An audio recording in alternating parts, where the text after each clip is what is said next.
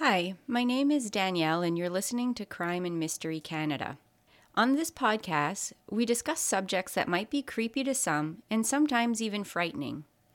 Some of our episodes will deal with serious subject matter, while others will be more lighthearted. Please keep in mind that I am not an expert on any of the topics I cover, just an interested party, and as always, listener discretion is advised. Hi, everyone, and welcome back. You're listening to Crime and Mystery Canada. I'm Danielle, and tonight I'm here with Corey. Hello.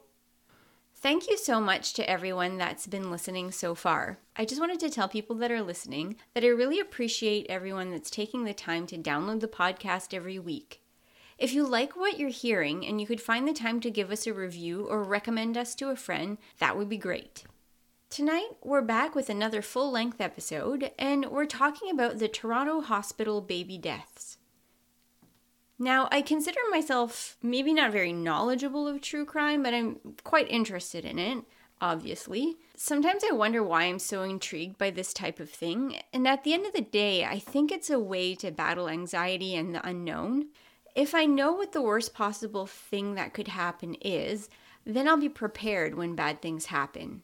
Or that's how I kind of think about it logically, I guess. I think that makes sense. And the reason I'm saying all of this is because I do tend to read about true crime quite a bit. And even before I had this podcast, that was the case. And I would occasionally fall down a rabbit hole uh, when I was looking up a particular case. But the case I'm talking about tonight had somehow never come across my radar, and I can't understand why I had never heard of it before. This case takes place at the Toronto Hospital for Sick Children. This hospital, which is commonly known as Sick Kids, is a major pediatric teaching hospital in Toronto, Ontario. I think most Canadians are familiar with the hospital. Uh, have you heard of it before? No. Sick Kids? No. No, it's it's one of the big pediatric hospitals in Canada. Okay. It actually started in 1875 and it was established in an 11 room house. Wow.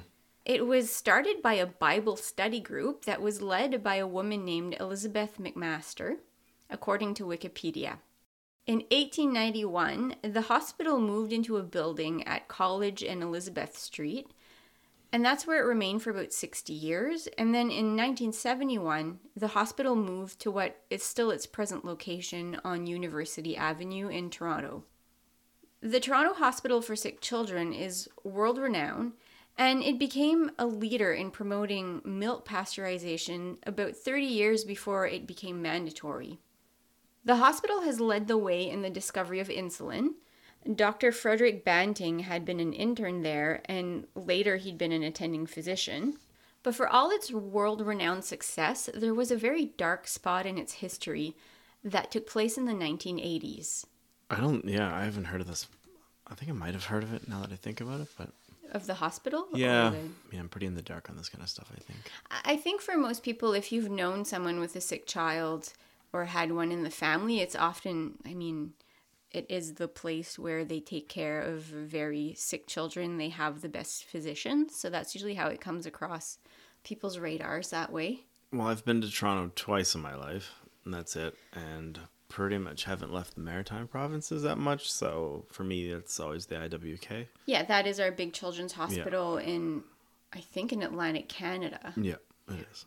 Between June 1980 and March 1981, the rate of baby deaths in the sick kids cardiac unit spiked 625%, What? according to a 2011 Maclean's article. Wow. When autopsies were performed on the babies, it was concluded that they had dangerous levels of a drug called digoxin in their system. Hopefully, I'm pronouncing this right. You are not a doctor, so I'm not a doctor or a pharmacist, but I think it's everybody spelled can cut you a break. it's spelled D I G O X I N. So digoxin. Sure. Basically, when the deaths spiked in the beginning, the hospital administration was actually just talking about maybe expanding the cardiac unit in the hospital, thinking they were just getting more cases than what they could actually handle. I guess after it spiked so much, they realized they might have something more than sort of natural deaths happening there. Yeah, it's a pretty big jump to just assume you have more cases. that many more, all in a very short Yeah. period of time. According to WebMD, the medication digoxin can be used to treat heart failure as well as some types of irregular heartbeat. So, on one side, it doesn't sound necessarily odd that that drug was present on the cardiac unit or that the children had it in their system if they have cardiac problems, but it's just the levels that were detected were so high. They ruled the deaths as digoxin poisoning. When the baby deaths started spiking and coming to the attention of the hospital administrators, all the nurses on the on the wards were temporarily relieved of their duties, according to a U Calgary Prism article. They then called the police in to investigate.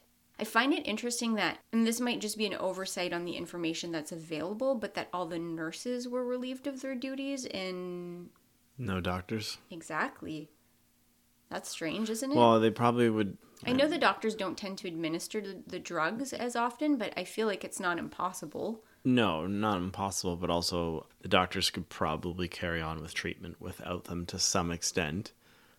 Obviously, pushing the boundaries of their capabilities, but at the same time, like you could probably function without nurses for a little while. I would think if there's any um, cases or incidences while the nurses are on leave, then they would know it's not a, like process of elimination, I guess. I understand what you're saying, but I do think it would be very hard to carry on without nurses because the doctors come and give their their orders, not ordering people around, but literally like write their orders as to how to treat the patients and look up on them. Then the nurses are the ones that carry all of this out. I suspect part of it too is that there's probably m- many more nurses than there are doctors. So if you relieve a group of nurses, you can probably bring more in more easily than you can bring doctors. or there could be some kind of sexist political uh, element as well. Right. One nurse in particular came to the investigators' attention. Her name was Susan Nelles, and she seemed to be the common thread in many of the baby deaths, having worked on the nights the babies died. Because of everything that was going on, Nelles knew she was going to be questioned by the police, and she actually talked to her roommate about it. Her roommate happened to be in law school at the time, and she actually advised her to seek legal counsel before being questioned by the police. While that looks suspicious, it is still a good idea. Exactly, and that's exactly what I was going to say. Asking for a lawyer is your legal right, but is often seen as a sign of yeah, guilt. it just puts a target on your back, really. And for law enforcement that was investigating these deaths, this is exactly how they saw things. So she was the only nurse of the group that got a lawyer, and immediately, Wow.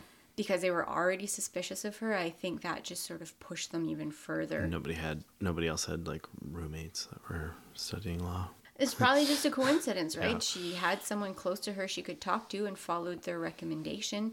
And looking at the case in hindsight, after what happened to her, you would be like, I think they all should have gotten a lawyer. But at the time, you don't have that, that hindsight to look back Yeah. onto. So uh, Nelles was arrested and charged with the deaths. And apparently, when that happened, babies stopped dying at such an alarming rate, which probably made her look even more suspicious. But at the time of Nelles' arrest, there was also several changes in protocol on the cardiac unit, and these could explain why the babies stopped dying. Nelles' case never went to trial and was actually thrown out by a judge who stated that there was a lack of evidence. It was also discovered that Nelles had actually swapped a lot of her shifts with coworkers. So on the nights where it looked like she was working and that babies had died, she wasn't even there at all. But yeah, they're using like paper schedules and everything in those days. You switch shifts; it's not jotted down. They would have to probably look through like administrative paperwork to see who's signing off on things, but yeah, without any real digging, like oh, we have a suspect. I can see how they'd miss that. Yeah, I think it is the police job to actually dig into it, Yeah. especially when you're talking about something that serious as a really high number of children dying. But I think also they were probably feeling very pressured and rushed to come up with a suspect. Yeah, it's a pretty problematic case. I would think that they'd be really trying to put the thumb screws in to sort of get somebody nailed for this one. And it just it never went anywhere because as soon as the judge saw the evidence, he said or the lack thereof, he said that there wasn't enough and threw the case out. There was also some talk of basically more than one nurse being involved so that when Nelles was off, someone else was doing it. And this is according to Wikipedia. But a full conspiracy between several nurses, it just seems like too much of a stretch Yeah, of the a little hokey. imagination. Like you hear about those angels of death, they're nurses or home care workers and things like that, that end lives of people or children they believe are sick. But having more than one acting together would be very strange. Yeah, I've only ever heard cases of like one person. Yeah, an individual. An inquiry into the Toronto Hospital for Sick Children's Deaths was launched. This inquiry was called the Grange Inquiry um, because it was presided by Judge Samuel Grange, and they delved into the cases a little bit more. He concluded that eight babies were killed by digoxin toxicity, and 15 other deaths were deemed suspicious. But the judge presiding the inquiry also added that Nelles had done nothing wrong by seeking legal counsel, as was her right. And again, there was very little evidence pointing towards her, really nothing more but circumstantial evidence. So, despite the fact that he did see the deaths as suspicious, he didn't believe that the evidence against Nelles was enough to bring her to trial. Well, I mean, it's not enough evidence. Yeah, she looks a little suspicious because she's actually in the know because of her roommate. She could literally be like, "No, my roommate suggested it," and they, they could say, "Well, let's talk to the roommate. Did you suggest this?" Yeah, I'm a law student. It's the smart thing. To, it's the smart move. Like literally, like that's obviously not how you're gonna break the case uh, against her, but like just common sense. Again, I just feel like they felt very pressured, Pressured, yeah. into finding someone guilty. Nelles, in turn, started a lawsuit against the Crown of Ontario, the Ontario Attorney General, and the police for malicious persecution. She settled the lawsuit for $190,000. Um, I think in the end she wasn't able, there's one of the three that she wasn't able to actually pursue. Um, I think it may have been the Attorney General because basically they have immunity against that. But she was still, it's still settled in her favor. She had a hard time finding work and reputation be tainted and tarnished. She actually didn't, though. She, she still practiced as a nurse after this. Um, she kept her license through the whole thing and has spoken to groups of nurses about her experience. She was even awarded an honorary doctorate from Queen's University, and it seems like she went on to have a very good career. Wow. Even before she was charged, she, like everyone, spoke in her favor, saying that she was an excellent nurse. She was very good at her job. So I think, generally speaking, the people surrounding her didn't for a minute believe she had anything to do with it. According to the 2011 Maclean's article, the Grange Inquiry cast suspicion on another nurse named Phyllis Trayner. She would spend the rest of her life under suspicion until she died in 2011. She was never charged with anything due to a lack of evidence, but she was also present on the ward at the time that many of the children died. And it was also said that at one point she was seen injecting the IV of one of the babies who died and could never actually say what she had injected, and it wasn't um, written in the guidelines of how they should be treating this baby to give him an injection. So a lot of people were very suspicious of her. Well, I mean, it's as simple as not leaving a paper trail. So unless somebody's keeping um, a continual eye on the inventory, they're not going to know. And if a doctor was with her and said, you know, you need to give this baby this at that certain time, and then who knows, like three Up the months dosage later, or something too, right? and three months later somebody starts questioning her about what she'd done and you didn't write it down, Yeah. how do you necessarily remember that? I don't remember what I did half the day today. Especially when it's your work and it's kind of routine and you're Yeah. not exactly. necessarily on autopilot, but it's just sort of Well, automatic what you're doing. There's a certain level of autopilot in every work, uh, That's true. in every occupation. Many reports claim that these cases remain unsolved to this day. But do they really? Some experts argue that there actually is no case, there was nothing suspicious, and it wasn't a homicide, or it wasn't homicides. The baby's dying was a tragedy, to be sure, but there was nothing criminal about it. I have a hard time believing that a 600% increase is coincidental. Right, so how did so many babies end up dead if it wasn't a crime? Why did it go up all of a sudden and then stop all of a sudden? One of the big problem with the autopsies finding such a high level of digoxin in the babies is that at the time of the investigation, there was actually no test to determine the level of this drug in your system. So it was actually developed for these autopsies. And once they were developed, little was known about the effect of decomposition on the levels of that drug, according to an article found on UPI.com by Graham Rockingham. The precision level of the test was completely unknown. All of this to say that so many babies were found with high levels of digoxin in their blood but it's not actually known if the test that was being used was valid to determine that this was in their blood. Those results are pretty much worthless from a scientific point of view. So when was this again? 1980s. Have they replicated the test since then? Not that I know of. Couldn't they just replicate the test? Well, there's several questions that I have about why things weren't pursued. I don't know if they've just made the determination that it was this drug in the system, they were poisoned and were leaving it at that because I from my understanding, they're still open cases. And the police were saying that they felt like they'd found the person responsible. So I feel like maybe it wasn't investigated more. And maybe it was, and I just wasn't able to find the information there. There is a book written by a physician called Gavin Hamilton. It's called The Nurses Are Innocent. I wasn't able to get my hands on the book on short notice, so that maybe that has more information and the book is referenced in the Maclean's article, he actually states that the cause of the baby's deaths was a chemical called MBT. And this chemical compound would have been found in IV lines and disposable plastic syringes that were being used more and more back in the 80s.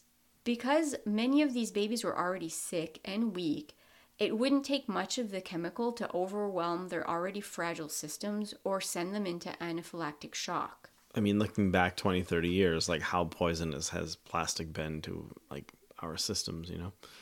Like we still see warnings of BPA plastics and stuff. Well, how much worse was everything back in those days? Rubber tubing, silicone tubing, uh, like everything was probably way worse than it is now. And uh, in children, those things are often even more toxic. Well, they're exaggerated because they're, yeah, like you said, Just their systems are, are, aren't developed yet or they're already compromised. I think a lot of the syringes they were talking about were sort of single use, already dosed with medication. Okay. And they had a three year shelf life which would give that compound more than enough time to increase its amount in yeah, whatever like, you were injecting. Just leach into the medication, I suppose. Exactly.